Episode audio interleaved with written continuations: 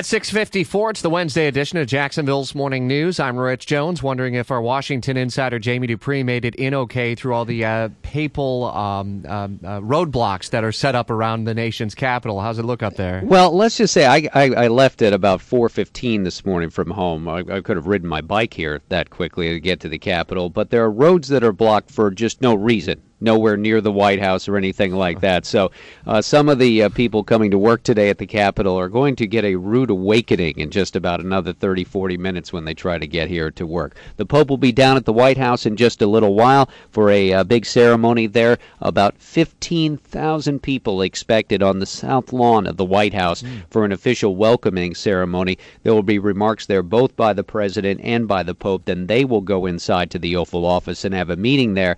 Now, a reporter Reporters were told yesterday, Rich, uh, there was no real agenda for President Obama in this meeting. We'll have to see what comes out of it. Obviously, the two men see eye to eye on some issues like climate change.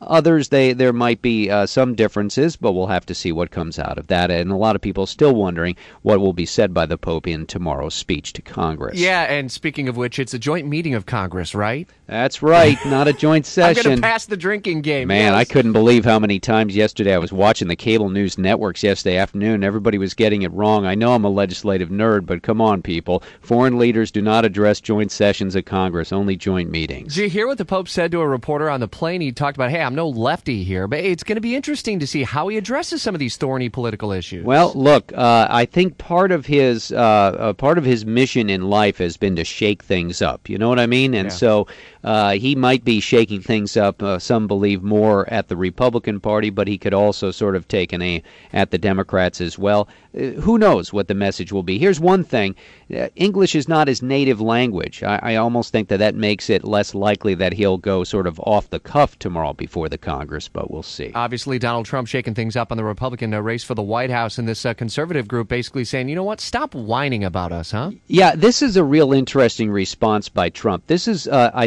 this shows his his roots in the business world that he would have his lawyers threaten to sue the Club for Growth for these ads that go after Trump and accuse him of not being a real Republican. Uh, as you mentioned, the Club for Growth basically said, you know, jump in the lake. We're going to keep running these ads. You're not a real Republican. But that Trump would uh, take the, the business response of threatening a lawsuit as opposed to the political response of going on the attack. You know, if you don't answer attack ads, Rich, that can be a real death knell. We'll have to see what happens with this in Iowa. You can see the ad in the blog at WOKV.com. We'll connect again at 823, all right? Sounds good, Rich. More today on Twitter at Jimmy Dupree.